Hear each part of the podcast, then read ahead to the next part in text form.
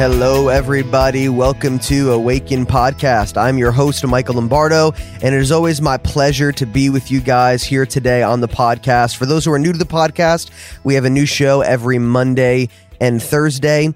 Uh, you could find us in the Charisma Podcast Network, which is charismapodcastnetwork.com. You could always, and you could also go to um, Apple Podcasts, Spotify, Google Play, pretty much anywhere podcasts are listened uh, listened to. I've got incredible guests from around the world that are just doing amazing things in the name of the Lord, seeing miracles take place, and they have a testimony of the Lord Jesus, as well as we have teaching shows, different you know messages and scriptures that have impacted my life, encounters that I've had that I get to share here on the podcast. My wife comes on with me, close friends come on with me, leaders from around the world, and so it's always a lot of fun. And my desire is that your heart would be awakened to the beauty of our Lord Jesus Christ, that you would know who you are in Him, the tools that you have, so that you can truly be a conduit of the Lord in this earth um, in a powerful way. And so I always like to open up with a scripture, and I want to dive into First Timothy chapter 1 verses 9 and 10 today. This is First Timothy chapter 1 verses 9 and 10. I love this scripture so much. For he has called us and he has saved us. He has saved us and he has called us to a holy life not because of anything that we have done, but because of his own purpose and grace. And this grace was given us in Christ Jesus before the beginning of time, but it has now been revealed through the appearing of our Savior, Christ Jesus, who has destroyed death and has brought life and immortality to light through the gospel. there is a lot there. Okay. This is, uh, this is a very deep scripture. There is a lot there, but the Lord has not only saved us, but he has called us to a holy life. And it's his grace that saves us, but his grace that also empowers us into his purposes and into a holy life unto him. And this grace was given to us before even the foundation of the world. And Jesus Christ, our Savior, has appeared to destroy death and to bring us life. And so we're going to have a powerful show today. We're going to break down the gospel of grace and we're going to go into intimate detail about that. And um, it's just going to be um, really enlightening. And there's going to be tons of revelation shared here from my guest. My guest today, his name is Bill Vanderbush, and he's been a pastor for over 25 years. He grew up on the mission field, traveling all over the world, seeing thousands impacted by the gospel of our Lord Jesus. Him and his wife Tracy, they currently travel. They speak in conferences and churches around the world. And his consuming passion is, to, is to introduce people to the resurrection power of Jesus. Amen. Jesus died, but he is risen and we have resurrection life. Jesus saves, heals, and sets us free. And this is this is what Bill's ministry is all about. He enjoys empowering others to invade the impossible. They live in Orlando, Florida, and you have these many resources online um, for for pretty much anyone to tap into, purchase, and download. And so, Bill, thank you so much for joining me today. Thanks so much, Michael. It's an honor to be here. So awesome, so awesome. And so you wrote a book, and we're going to dive into the message of that book called Reckless Grace. But before we get into it, how did you first encounter the Lord and kind of start this journey with God? You know, I grew up in a missionary's home, missionary evangelist home, and my dad was uh, uh, on the road constantly, just preaching and teaching. Back in the day when, you know, uh, it was three week revivals were the norm, and I was born into that. So I don't ever remember a time where I wasn't uh, exposed to the things of God. And uh, my parents were uh, on the older scale when when I was born, so they only had one child and and so I just I traveled with them, and I, I was in church every single night. Yeah. And uh, and so I learned a lot of things vicariously. Like uh, for example, my dad would play scripture. Uh, if you remember, oh man, years ago there was there was a series of cassette tapes by a guy named uh, Alexander Scourby, mm. and uh, great great English accent, you know, uh, super anointed, you know, if you got that English accent, right? Sure, yeah, and so uh, dad had these cassettes and he would just play the scriptures constantly.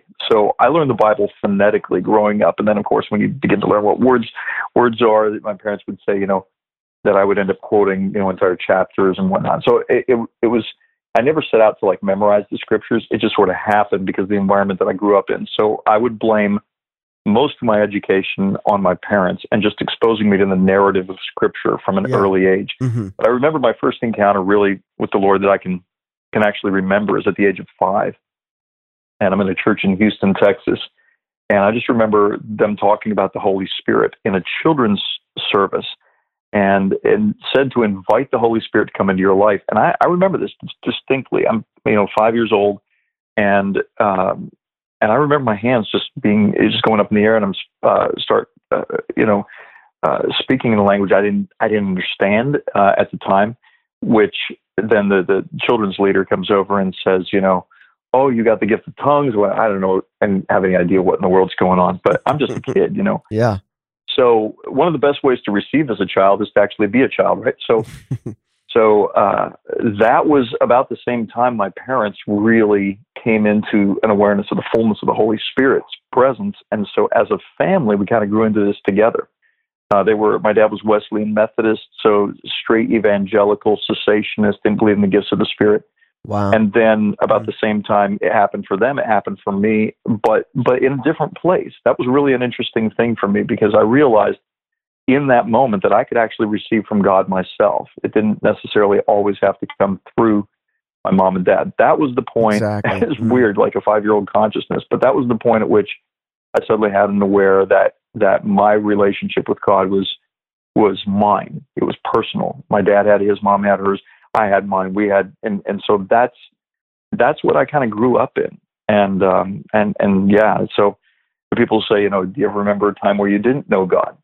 Um, you know, I would say, I would say I I, I kept I, I held on to for most of my teen years, even through Bible college and as a youth minister and even as a senior pastor, I held on to a perspective of distance and separation, defining my identity apart from from Christ. In other words, letting him guide my life, letting him lead my life, letting his word, you know, dictate how I did life, but not necessarily having uh I, I would have said God is holy and I am not. That would have been my thing, you know, and, sure, and sort yeah. of from a place of false humility, just grabbing a hold of this this idea that um that I'm defined uh, apart from Christ rather than, than letting in Christ be my defining point. About 10 years ago, all of that changed, and out of that was actually born this message. Wow, that's incredible. And I just want to highlight really quick that um, I feel it's really beautiful that you encountered the Lord in such a deep way at five years old. And for those people out there who think their child is too young, like that's that's not accurate. Like at the end of the day, God could reach you and touch you at a young age. I've know so many people. You know, I got saved at 19 years old and had a encounter with God at 19, but I've had moments in my life at 10, 12, 15 where I remember you know, experiencing God or knowing, you know, oh, wow, God really is real, but didn't come to a place of surrender. But I have a four year old and a two year old, and that's my hope for them that they would discover God on their own and develop a deep personal relationship with the Lord and that you've known God for a majority of your life. Like to me, that's encouraging. That's a blessing. And we should never, you know, Jesus said, do not, do not, you know, tell the little kids to, to leave, you know, Jesus welcomed everybody. Yeah, and I yeah. just, we need to i think we need to value that and i love churches that really value children's ministry and don't just teach them you know small bible stories and move on but they could engage with god they could experience god they could they could learn deep things even at a young age and we could facilitate that and cultivate you know a, um, an, an atmosphere and environment where where kids could experience god too. So anyway that was just when you were sharing that part of your story that really touched me and then you know, just kind of growing up, you're saying that you had this understanding of God. You served the Lord. You you followed the Lord. You went to Bible school. You were you pastored, but um, you said you got this encounter with God where you know began to really teach you about the grace of the Lord. And this is huge for me because I went through a time in my life where I believe God loved me, but I didn't believe He liked me very much, and um, Yeah. I believed I had to perform Yeah. for Him. And yeah, I had to perform for God. You know, I had to, you know, get my brownie points through how many hours I prayed, and I had to, you know, get a notch on my belt through all these different works and Yeah. things I could do, jump through spiritual hoops. But um, and God began to reveal to me when I felt like I was the most unworthy. He began to reveal to me His love for me and who I am in Him. And so I'd love to hear a little bit more of that because we're going to dive into your book, Reckless Grace. We're going to define grace and get into that. But how did you begin to? Because you're pastoring, so and you're teaching people about God. How did your mentality shift? Like, what did that look like for you when you began to embrace this grace message? Well, you know, I, and I can be a li- I, I'm a living testimony of the fact that we don't get a junior Holy Spirit. That is true. Mm, and yeah. so, yeah, I highly encourage people out there who have children just to pour into your your kids' lives. Don't wait until you feel like they've come to a place of intellectual understanding before you expose them to the things of God. Just like you wouldn't wait to to embrace your kids until you feel like they can actually explain the word love. You wouldn't Yeah. you wouldn't do that. You, you would you would show them what that's like before they can even say the word or even understand it. So God doesn't wait for us to to arrive at a place of intellectual understanding before He exposes us to things, and and I think that's a that's a that's just part of being a really good dad. Awesome. You know, um, but the other part of it is I can totally identify Michael with that that concept that you just said about uh, I believe God loves me, but He doesn't like me. I had a friend years years ago. We were um, hanging out one day, and somebody said something about, "Yeah, well, I know God. I, God loves you," and and uh, and my friend says, "Yeah, well, big deal. God loves everybody." he goes, "That yeah. doesn't mean that I'm special. It just means He has no taste." And yeah. it, it, at first, it sounded offensive to me, but then I stopped and thought, I just got insight into the mind of a person for whom the phrase "God loves you" has become so trite that mm-hmm. it, it's just like, so, so what? That's the same way he feels about everybody. So what does that what does that mean for me? It's like, and um, and and I think the only way we take that cynical view is if we have the idea that okay, God loves us because it's just he, he has to, it's his nature, but that he doesn't like me. He doesn't really, you know, there's nothing about me that that would be likable, you know, from God's perspective. And so, um, I think I think maybe there was a time in my life, maybe a lot of people still hold on to this because I, I do have a tendency to have these conversations uh, with people where they, they have that perspective. But there was a time in my life where I felt I felt that that sense I would say of false humility. It, it's almost like uh, you wear your unholiness as a badge of honor, and I would believe in the grace of God because you know He saved me in spite of myself.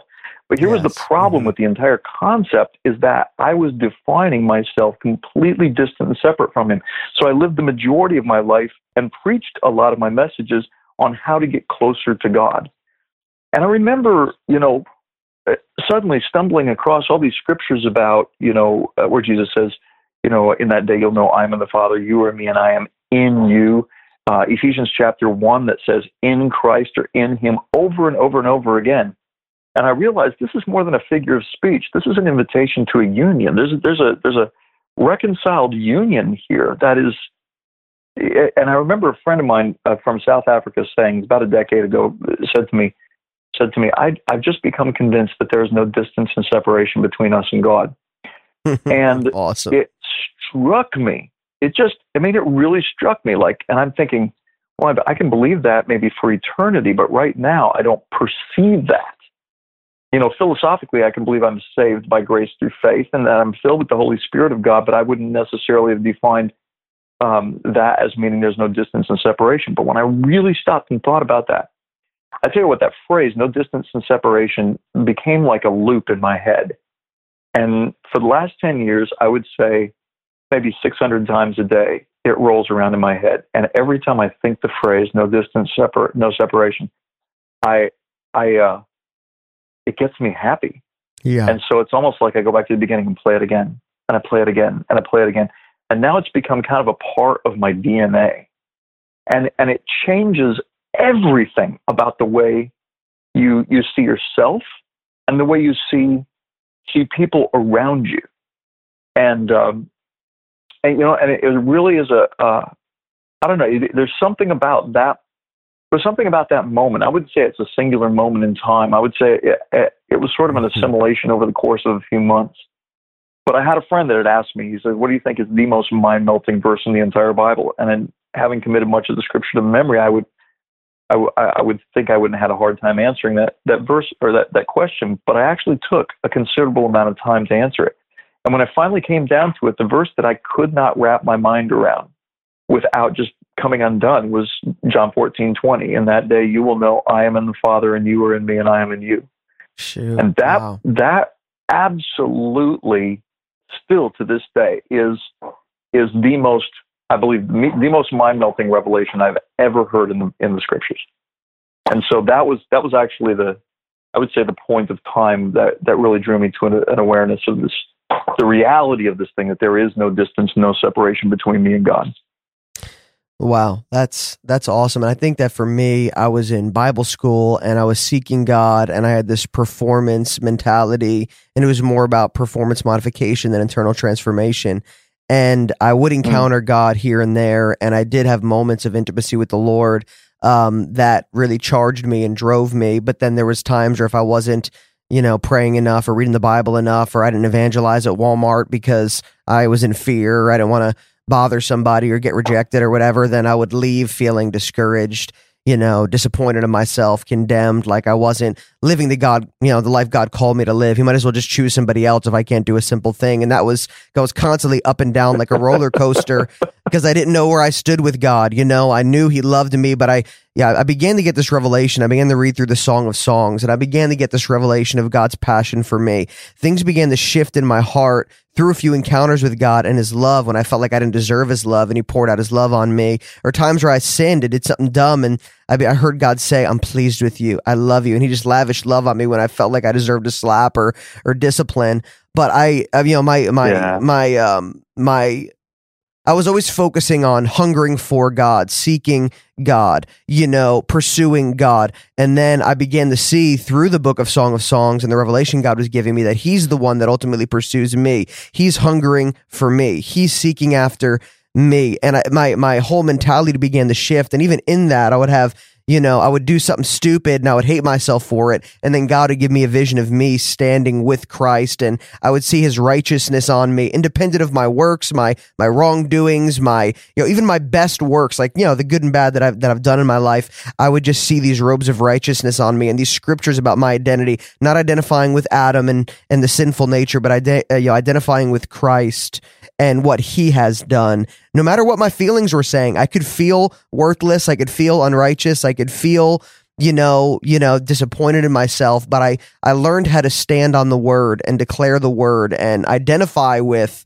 you know, all, like these in him scriptures that you're talking about, you know, not, not being dominated by my feelings anymore and really just living based off the word of God. Right. It's allow it's allowing his divinity to define your humanity. Wow. Yeah. And recognizing that we're partakers of that divine nature. And and you know, First Corinthians chapter one and verse thirty, people will go, okay, well, how do I get in Christ? Well, I mean, you can say a prayer we made up, and that might introduce you to a relationship. You yeah. know that that you know helps helps the process. But First Corinthians chapter one and verse thirty says, "By His doing, we're in Christ." And then it, it lists there four things that he became for us. And all four of those things I had worked so hard in my Christian life to try to do for myself. And I realized it was the grace of God to not allow me to have any perception of attaining those by my works because it would have made my ego just explode with pride. Yeah. It would have done me no good whatsoever. Mm-hmm. And I realized that God is firmly committed to the death of my ego and it doesn't come through striving it comes through surrender. Sure i just yeah. find myself in a place of complete surrender to that rest of reconciled union with the lord. And from that posture i, I do life in this costume. But you know I, I fully you know agree with what paul said when he you know grabbed a piece of pop literature from his own day and said you know in him we live and move and have our being. And i i realized that is that is it. That's the that's the point of my life. That's the in, origin of my inception that is the reason that we are even alive is is to discover what it means to truly uh, be in Him, and then let in Him define how we all do life. You know, in this costume. So I, I found myself just at a place of complete rest, and that posture of rest. Um, then I become subject to allowing the grace of God to become the fuel from which I do life in ministry. Because I realized over the years, I mean, I've burned out so many different times and I, and I had a, a beautiful brother uh, from a little tiny town in Texas. I went to his church one day, just stumbled in as a guest, and uh, sweet little pastor who who just had this thick Texas accent. And he looks at me and says, "I can recognize, you know, burnt out, burnt out pastor." Mm-hmm. And I just kind of nodded yeah. my head, says, "Yeah, I'm ex- I experienced burnout." And he said something I'll never forget. He says, "Young man," he says, "you'll only burn out when you're the fuel." Mm, wow. And uh, and so when I mm. caught that no distance, no separation thing, I, I said, "That's it. I'm going to stop being the fuel for my own for my own perception of, of what ministry success looks like. I've got to so rest, good. fully be at rest in my reconciled union with you."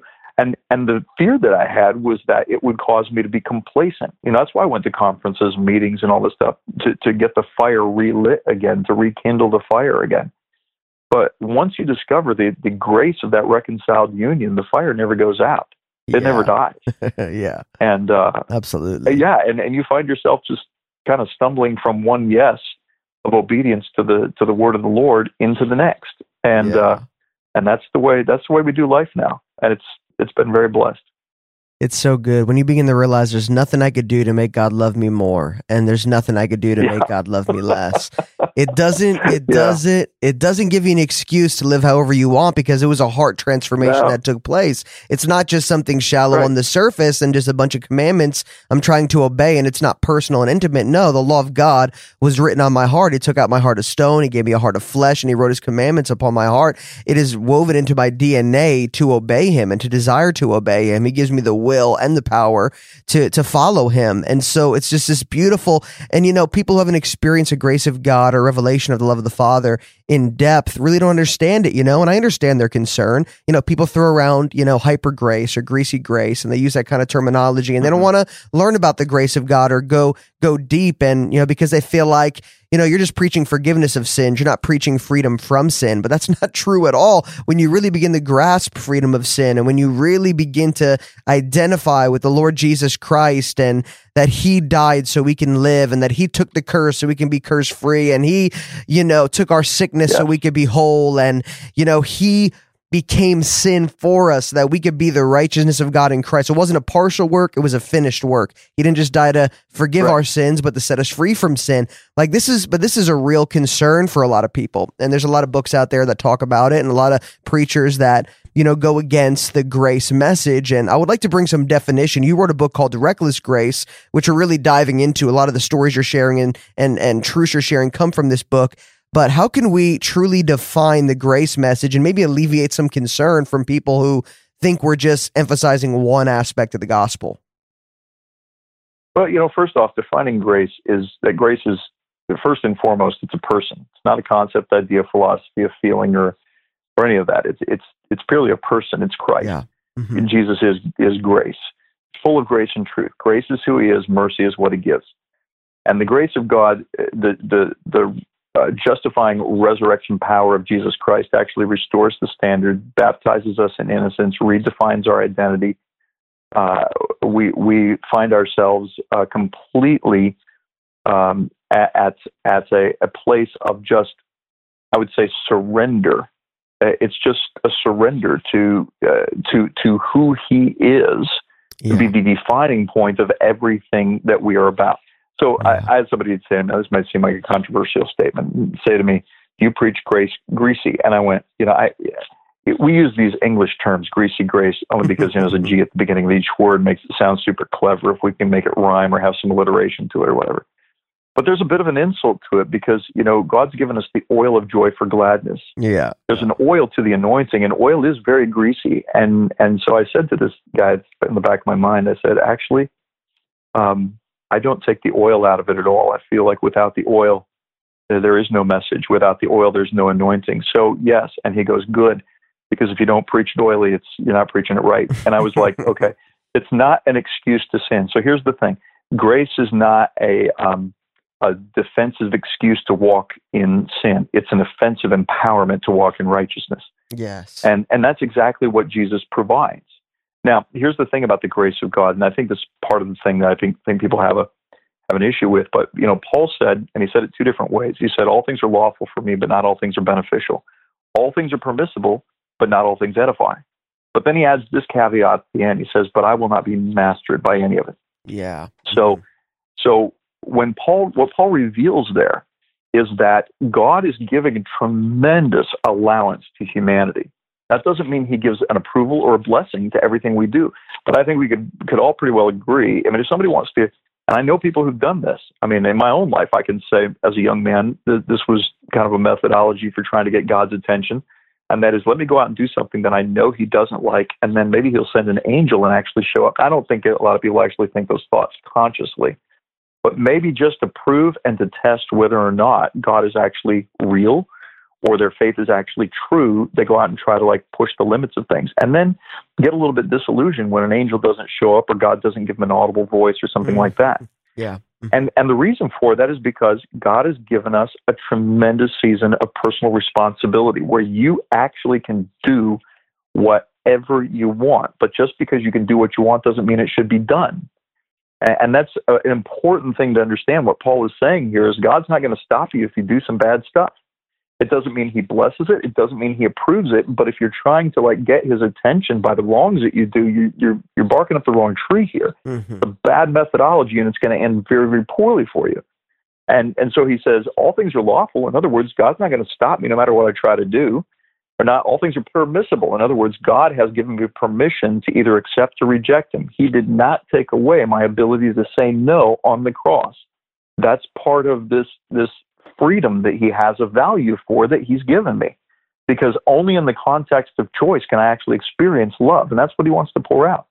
So so let's say, for example, that I look at that and I say, okay, all things are permissible, all things are lawful. Wow, that means I can do anything. No, no, no. wisdom, wisdom and surrender to the Holy Spirit teaches me what is to be done and what is not to be done.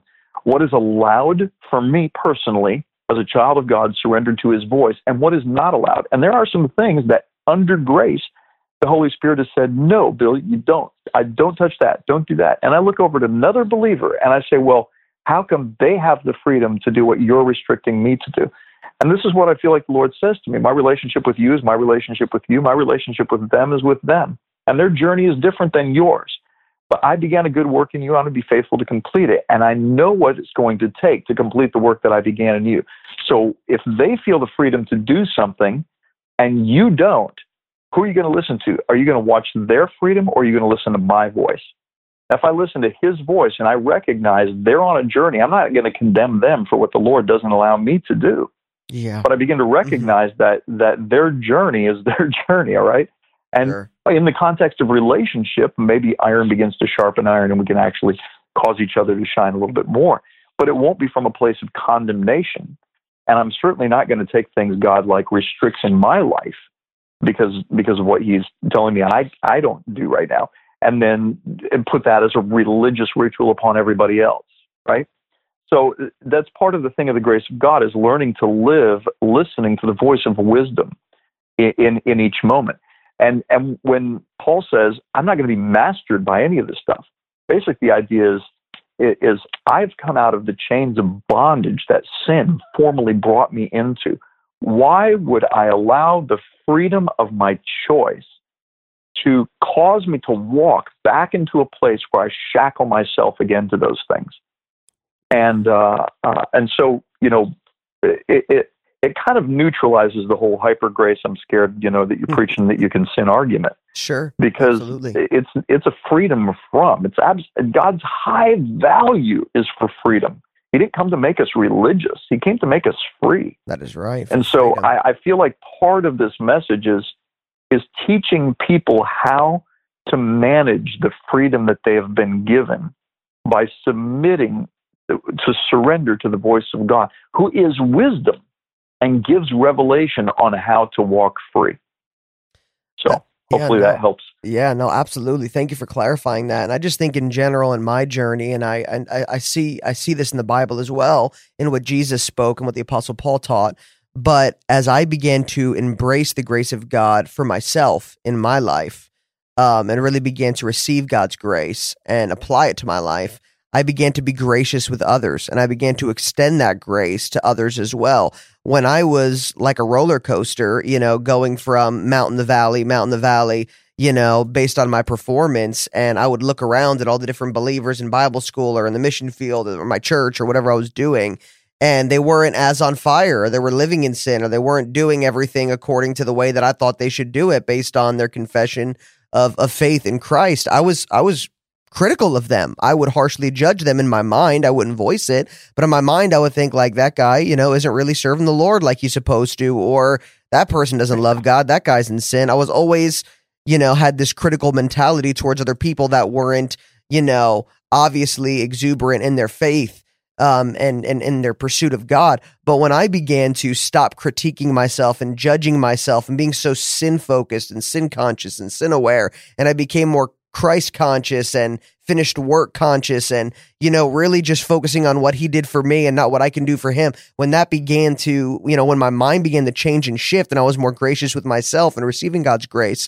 I, I began to see other people through a different lens, through the eyes of love, through the lens of the gospel. And I began to see hurting people. Yes not sinful people, but hurting people. And yes, you know, I'm not saying sin isn't sin, but at the same time, just calling sin out isn't the isn't the solution. The gospel is the solution.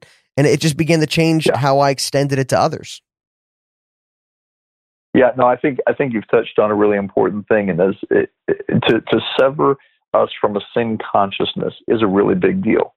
I, I Mhm. genuinely believe um, if we really believe what Christ did on the cross, dealt with the sin issue once and for all, and then we look around at the world around us, we have to come to the conclusion that the big problem in the world right now isn't a sin problem; it's an identity problem. Oh, that's good. When I see Mhm. people choosing sin, when I see people choosing a life of sin or a lifestyle of sin, I begin to realize that the core issue here is is is that they don't know who they are, and they Yeah. don't know what they have access to in God. And uh, and and I'm I'm looking at a an unsurrendered heart. But typically, I believe that surrender comes from a fresh revelation of the truth of who we are. Here's one of the ways I like to explain it, and that is that God told Jeremiah, I knew you before I formed you, which is amazing when you stop and think about that. If you wrap your mind around the idea that God knew you before you even knew you could be known, then the question comes out, and this is what I want to know God, what did you know? Because what he has known about you and I from before the foundation of the world, and every person listening to this podcast right now, what he knows about us is who we truly are. And so I, I become aware when, when that, that when that fact suddenly grabs me and grips my heart, I become aware that I have one quest in this life, just one, and that is to find out what the Father has always known about me, what He's believed about me from before the foundation of the world, So good. and then Mm. surrender to agree with that. Every time I be- begin to discover something that He has believed about me that that comes up against a lie that I believed about myself, then I have a choice of do I let His truth replace that lie or do I hold on to this false identity? And the more we hold on to a false identity, then we return to that false identity as a reference point for how to do life. So this is a phrase I always like to say, and um, and and it, simply goes. People will say, as Christians, they'll say, uh, oh, "I'm a sinner saved by grace," and I would say that that is, and no offense to anybody who said that, because I'm right there with you. But I can tell you, I said it from a position of a false humility that was egoic in nature, because it, it really boosted my own ego in order to be able to say, "I'm a sinner saved by grace." You know, in other words, sinner is my identity, and God saved me in spite of myself yeah. and Mhm. thanks for that. But uh, the problem with that is that you'll return to the identity of being a sinner as a reference point for how to do life, even though you believe you're saved by grace, which Mhm. means you'll live your entire life in this yo yo of sin repentance, sinning and repentance. Um, I, I think it, I heard a speaker say one time it's called sinning by faith because a faith, uh, faith is an exercise in belief. And when you believe that you are something that you are actually not, you will return to that false identity when, when it comes to making decisions or whatever. You, you won't lean on the surrender of allowing the grace of Christ to empower you toward righteousness, which is the truth of your Mhm. identity. That's good. And so, you know, Jesus said things like, you know, he said, be perfect for your heavenly father is perfect. Be holy for your father is holy. And I used to look at that and I would think, okay, so I got to try to become perfect and I got to try to become holy. And, and then I started looking up the words and I realized it wasn't become. There's no process to this. It was a surrender to be. It was, it was a prophetic declaration of my present identity from heaven's perspective. You're So holy good. and you're perfect. Why? Yes. Because your dad is. yeah. Dad is, and so you are, because you've been given a divine blood transfusion in Christ. So now I, I, I'm I'm a new creation. Uh, old things passed away, and all things become new. Now I have to surrender to let the Holy Spirit to teach me how to become new. It's one of the things that that one of the questions I get a lot, Michael, is especially I talk I talk so much about the image and likeness of God that we're made in the image and likeness of God. So people ask the question, what's the difference between the image and likeness of God? And this is how I'd answer that. And it kind of helps with the last thing I mentioned. The image of God is the attributes of God, aspects of His His uh, nature, His attributes, or whatever. That that's like the fingerprint of God on every single human being that has been, ever will be. They bear the image of God. There's something about that that we are made in His image. But we don't know how to display the likeness, which is the representation of those attributes in a way that reflects his true, the truth of his nature. We don't know how to display the likeness of that image without surrender to the Holy Spirit to empower us to do it. And I think, yeah. of course, then Jesus becomes our model of how to walk out the image of God and the likeness, that place of surrender. So Jesus says things like, I only say what I hear the Father say and do what I see the Father do. So he's completely surrendered in his word and in his deed to fully put the likeness of the Father on display. And I think that's what that, you know. People say, "What's the benefit of the Holy Spirit? Gifts and prophecy and tongues and all the things that come with it." Yes, but ultimately, there's the fruits of the Spirit that actually put the very nature of the Father on display. And I say, I look around right now at uh, social media, and I look around at the news, and I even listen to to Christians who are who have been um, completely uh, under pressure for the last months of everything this world's been going through. And I'm realizing many of us have forgotten what the fruits of the Spirit actually are. And we're putting on display some other produce from yeah. some mm-hmm. other oh, spirit. Oh, yeah. Um, and and so I, re- I realize we uh, we have to we have to come back to allowing the grace of God to define how we do life because even though we may bear the image of God and may have the message right, the likeness is getting hidden underneath of all of our our uh, our rage and our our outrage. I would say. Oh yeah, I think this is um, so essential. Talking about the nature of God and being uh, created in His image and in His likeness. For me, you know, there were some sins in my life as a new believer that were very hard to overcome, and they were debilitating. And I always wrestled, and I was always beating myself up. But I wanted to be free so bad, but I didn't know how to access that freedom.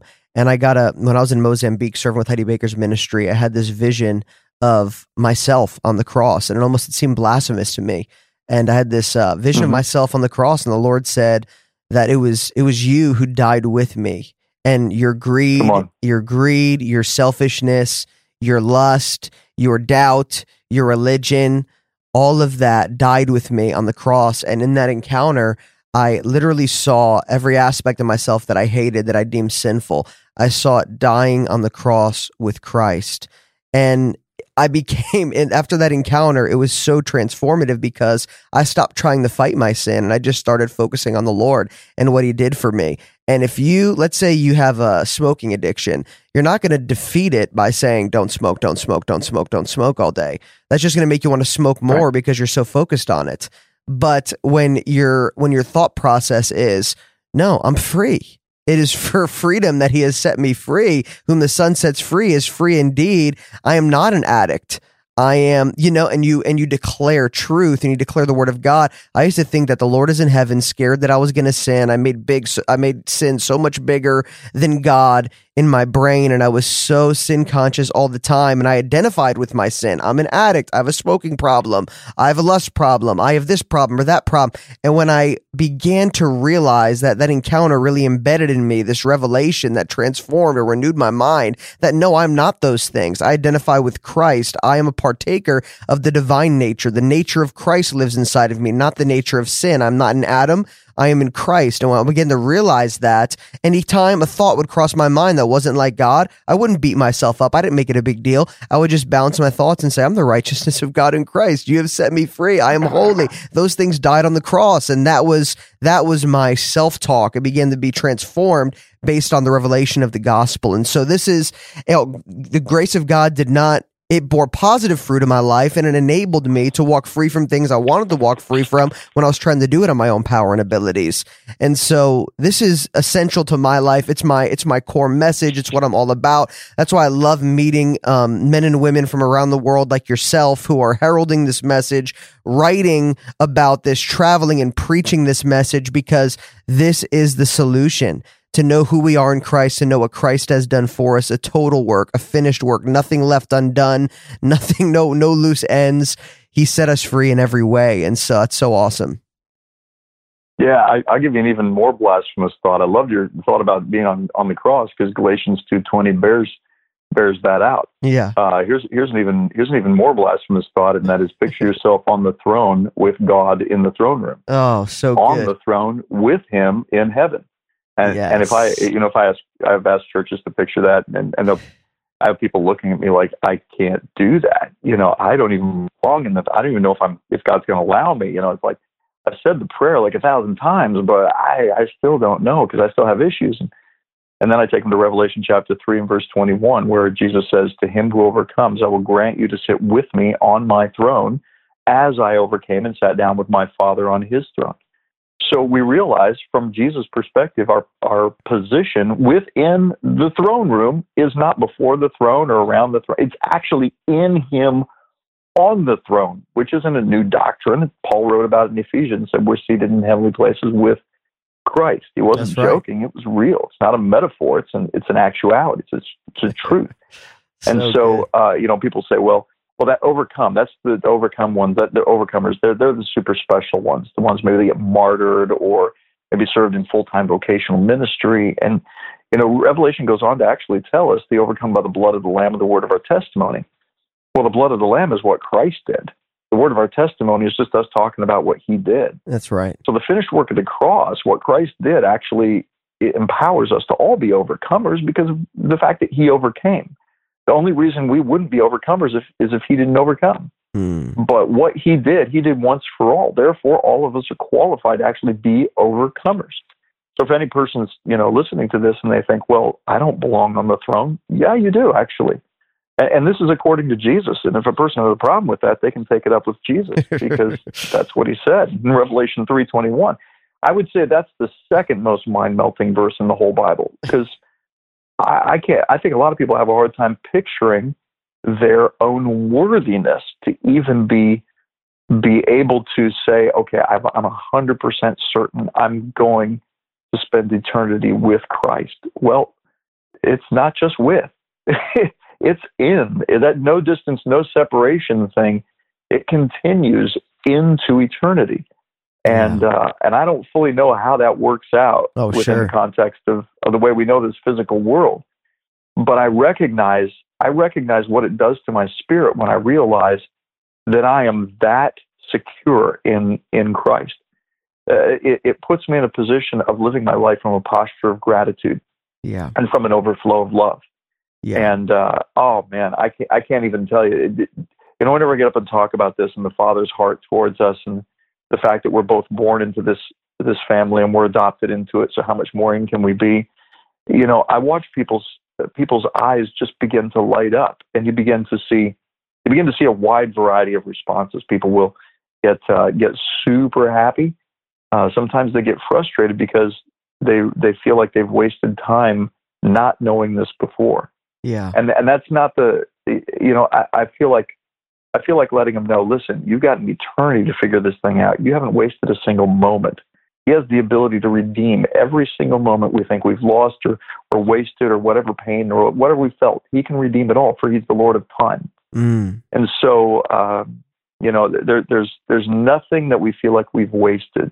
I believe that in christ will not ultimately be restored to us. There's something about the power of that that salvation and that resurrection power that just uh, it, it gives us a hope beyond beyond language's ability to express Oh, that's so good. And I just want to even just wet people's whistle a little bit because I know, you know, we could talk about this for so long. I'd love to have you on again just we could unpack more and just dive into this more because there's just so much. And I love talking about this. Um, and so I just love how you brought up that we are co seated with Christ because we didn't just, you know, die with Christ. Yes, we did. We died with Christ. That's amazing. We were co buried with Christ. We were co resurrected and co seated, but we're also co heirs with Christ. We will rule with Come on, him. Like yeah. these are powerful revelations. Like you said, those who overcome will sit on the throne with the Lord, you know, and there, you know, the Bible even says that we will judge angels. Believers will, will judge angels. The apostle Paul said that we are co-heirs, Yeah. that we will rule with Christ. There's just so many things to explore. And the fact that people have a hard time visualizing these things or believing these things or really grasping them wholeheartedly um, is, is proof that we are more sin conscious than gospel centered and, and Christ conscious in our, in our belief of the gospel because, and honestly, if we're to truly embrace um, the beauty of all that Jesus did for us, it's not going to produce pride or cause us to be puffed up because at the end of the day, we could do nothing apart from him and we didn't produce it. We are focusing on him and what he's done. And there's nothing I could yeah. brag about at all. I am relinquishing that. And so it just produces, like you said, a gratitude and a humility and to say, wow, I, I can't strive for this. I can't earn this. I can't perform my way into his good graces or into righteousness. I can't make myself suitable enough to rule and reign with him in the age to come. This is this is all a grace gift from God and I am nothing without him and my righteousness is filthy rags and I, you know, because of him I am who I am, like the apostle Paul said, you know, and so yeah. this is so beautiful and I, I love how you kind of ended off what you were saying in terms of, hey, if you just grasp this message and you're just starting to receive it, you know, don't worry about the time you wasted or don't because God is a redeemer and he redeems everything. And I would kind of Absolutely. like close out this podcast if you want to if you want to pray or you feel something in your heart, an exhortation. But I just believe that there's people saying, number one, I'm hungry. I want to know more. I want to learn more about this. This was life giving. This was energizing. I've been thinking so wrong for so long. And then there's other people that you know they're kind of just they're broken and they don't know how to receive the grace of God and they just don't know what to do to get to that next level and so however you feel led to pray or to minister just be totally free um yeah and so well you know right now I feel like God is reawakening a fresh responsibility in my heart um as part of part of the book Reckless Grace that that uh, Britt and I wrote was uh, it came out of a, a verse in John chapter 20 and verse 23 right after the resurrection where Jesus breathes on the disciples, says, Receive the Holy Spirit as the Father sent me, I send you. And then he says this very strange phrase that I realized for years I didn't believe. Even after I came to a revelation of the grace of God for me, I still didn't let that apply to others. And um, and so when I looked at this verse, it, it really challenged me when I really looked at it. And mm-hmm. before I had just glossed over it. I just didn't understand it. And it, it simply says, Whoever sins you forgive. This is Jesus talking. Whoever sins you forgive, they're forgiven. And whoever sins you retain, they are retained. And I felt like the Lord said to me one day, you, you can receive my grace for you, but what does that mean for how you treat other people? And um, and what would change about the way you do life if you genuinely believed that verse was true? Like if I believed that the grace I give away actually mattered, and I never become the source of grace, and I don't ever claim that's the case. We never become the source of grace. He's always the source. Yes. But I, I began to realize that God was leaving us with a responsibility to represent the grace that He had given to us to this world. It's it's the story of the the ruler who has a servant that's indebted to him, and he says to him, you know, uh, he says, "Have patience with me. I'm going to pay you everything." Uh, and the and the ruler says, "You know what? You're forgiven the entire debt." And then that young servant goes out and he grabs a hold of another servant, fellow servant who doesn't know him hardly anything, throws him in prison, torments him, and all, and and and you begin to see, oh my goodness, this is what Jesus is seeing when he looks at humanity. Is he he has released us from an eternal debt on the cross, and the mm, challenge now so is good to the degree that you see you've been transformed by or given freely my grace, now turn around and freely give it away. And I look at the way that the world is and the way that even within the church people are treating one another, and I realize we don't realize what we've been given. Yeah. We don't mm-hmm. fully understand what we've been given. True. And and so and I don't say that as any point of condemnation or anything. I'm saying that right now I think right now there's a there is a challenge that I'm feeling in my spirit so strongly, and that is that the church has got to come to a revelation, a fresh revelation of the grace of God. That what we have freely received, not so that we can just live in it, but that we can give it away freely. That's right. And represent it freely. That means that that there's people out there that have been um, they're, they're in bondage, they're in chains, and they're in chains maybe because of what they've done. They're in chains because of what somebody else has done. It's somebody else's offense. And I would say to you, you may feel that sense of going, yeah, I'm in bondage, I'm in chains, I have unforgiveness in my heart, or I have condemnation I'm, I'm facing. Well, if there's anybody out there that's feeling either one of those things, I just take you to Luke chapter 4, verse 18, where Jesus says, The Spirit of the sovereign Lord is upon me. He's anointed me to preach the gospel, proclaiming freedom and liberty. And he mentions two groups of people to captives and prisoners. And captives are in chains because of somebody else's choice. It wasn't their fault, but now they're in bondage. Prisoners, they're in chains, usually is their fault. In other words, they did the crime, now they got to do the mm-hmm. time. And Jesus grabs both groups of people and he says, "Look, I'm going to put put this out there for you guys. I see my I see my kids in chains. Some of them are there because of their own choice. Some of them are there because of the choice of somebody else. Here's my words, all of you: freedom. Now, his justice system is way different than ours, and his grace, his level of grace, is offensive, and that's that's the thing that really makes it reckless he puts it out there with without any caveat. He just says, "Look, I don't care how you got in chains. I want you free." Yeah, oh, and that's the thing is it's he wants us all to walk in freedom. And a person who is in chains because of to speak to those who facing right now a sense of unforgiveness because something's been done to you and and it was unfair and it was unjust. Here's something you need to know, and that is forgiveness frees the forgiver. What we give away and what we release in grace manifests in our own life. And I don't have time to go into all that today, but I believe it ha- can have an effect upon uh, upon our physical bodies. I believe it can have an effect upon the physical environment around us. Um, I, I, believe that when we choose to align with grace as opposed to uh, to judgment, we come into agreement with the blood of Christ that speaks a better word. And there's yeah. something about that that can have an effect on this earth. Um, that that's that goes deeper than we can even begin to imagine. Matter of fact, I'll say I look around at the world around us and, and, and turmoil and all the junk that's going on. You know, hurricanes and earthquakes and fires and all this kind of crazy stuff. And people would say, well, it's the judgment of God upon us, you know, because of our sin. I would say, no, I'm not, I'm not 100% sure that's the case. I think it is judgment, but I have a feeling it might be us. I look at the story of Cain and Abel, and when Abel, who's righteous and he's murdered for doing righteous a righteous act, he's murdered and his blood goes into the ground. And God says, as a result of that, he says to Cain, because of what what's happened here, the ground won't work for you. In other words, the physical environment is actually responding to the curse of judgment that a righteous man released in his death. It, it's a it's an amazingly mind melting verse. But then you go to Hebrews 12, it talks about the blood of Jesus, and it says it speaks better than the blood of Abel. Well, I don't know why they're contrasted. They're so much alike. They were both innocent. They were both murdered, both killed by people that should have loved them. But when it says the blood of Christ speaks a better word, here's what I picture.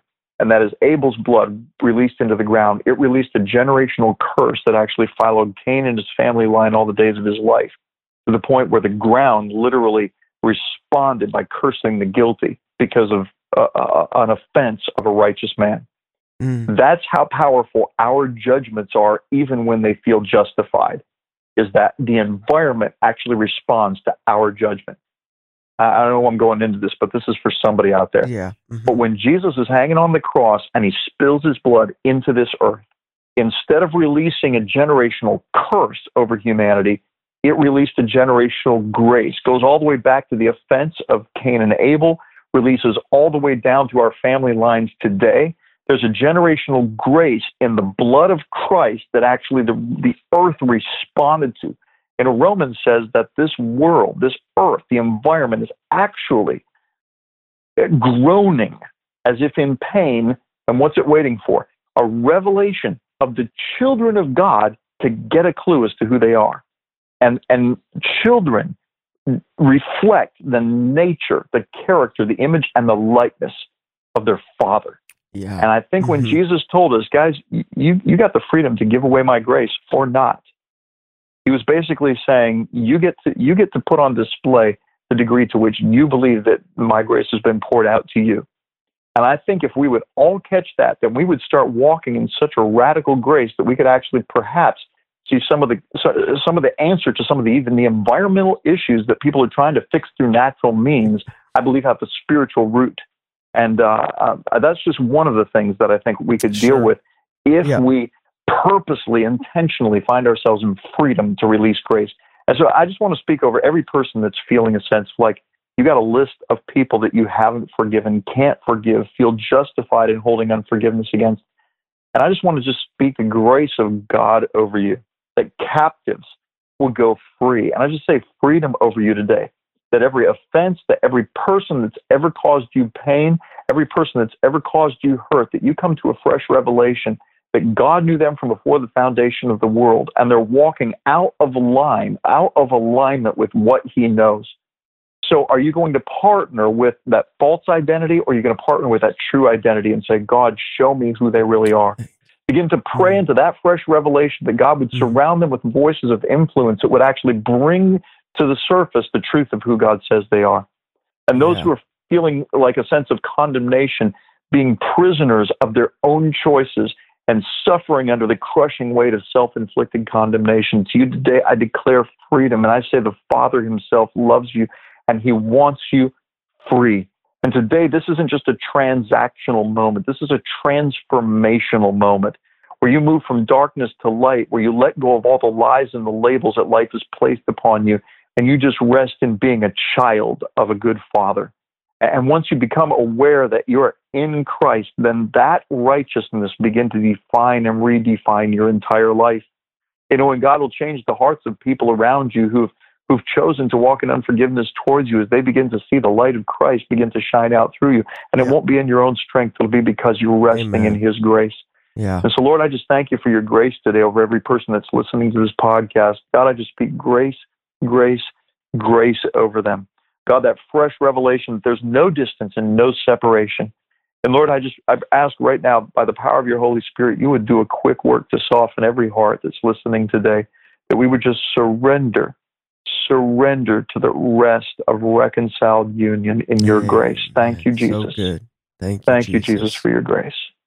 Amen. That's awesome. Thank you so much for just pouring out just freely what the Lord has given you you are giving away what the Lord has given you. So that is awesome. And uh, how do people, you know, they're they're hungry for more. They they want to learn more about this. I know you've got books available. I know you have resources available. How do people tap in and, and grab a hold of that if they want to learn more?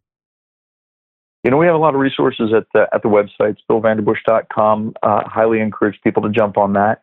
If you want to get regular messages, not just from myself, just short video clips, not just from myself, but from close friends uh, who are part of our local community who are speaking this out on a on a daily basis, uploading a few videos just every single day, just words of encouragement, grace, reconciled union. Um, you go to Facebook and uh, look for Reformation 1420, Reformation 1420, which stands for John 1420. So look for Reformation 1420 and uh, jump on that group. And that's just hundreds of people who are who are just daily feasting on just nuggets from uh, from the grace of God. and then uh, I, w- I would say if a person goes to the website, goes to billvanderbush.com, they want to download something. There's a there's a 24 hour long teaching. It's uh, 24 messages all on identity. Comes out, to 24 hours, and uh, it's both video and audio, and um, and that's called Project 24, and that's out there on the website. And then the other project I'm really excited about is through this whole pandemic, I've recorded a 10 hour long series on the book of Revelation from a new covenant perspective. So good. And uh, if Revelation has ever scared you, it, you know, listen to this series. It might actually just make it your favorite book in the Bible. it really is an incredible, oh, incredible awesome. piece of work. So, well, I highly recommend so, people uh, tap yeah. into that. People yeah, should definitely. Yeah. So those are available. There's all kinds of stuff out there. Oh, that's awesome. That's awesome. So I highly recommend go to billvanderbush.com, tap into those resources. Um, tons of stuff available right there. So thank you so much, Bill, for joining me today on the podcast. It was a blessing. Thank you.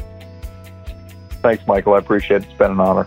So good. For those who are listening, make sure to subscribe, rate, and review this podcast. It'll help us get it out to more people so they can be challenged, inspired, and blessed by the gospel of our Lord Jesus Christ. Love you guys. Look forward to speaking with you next time on Awaken Podcast.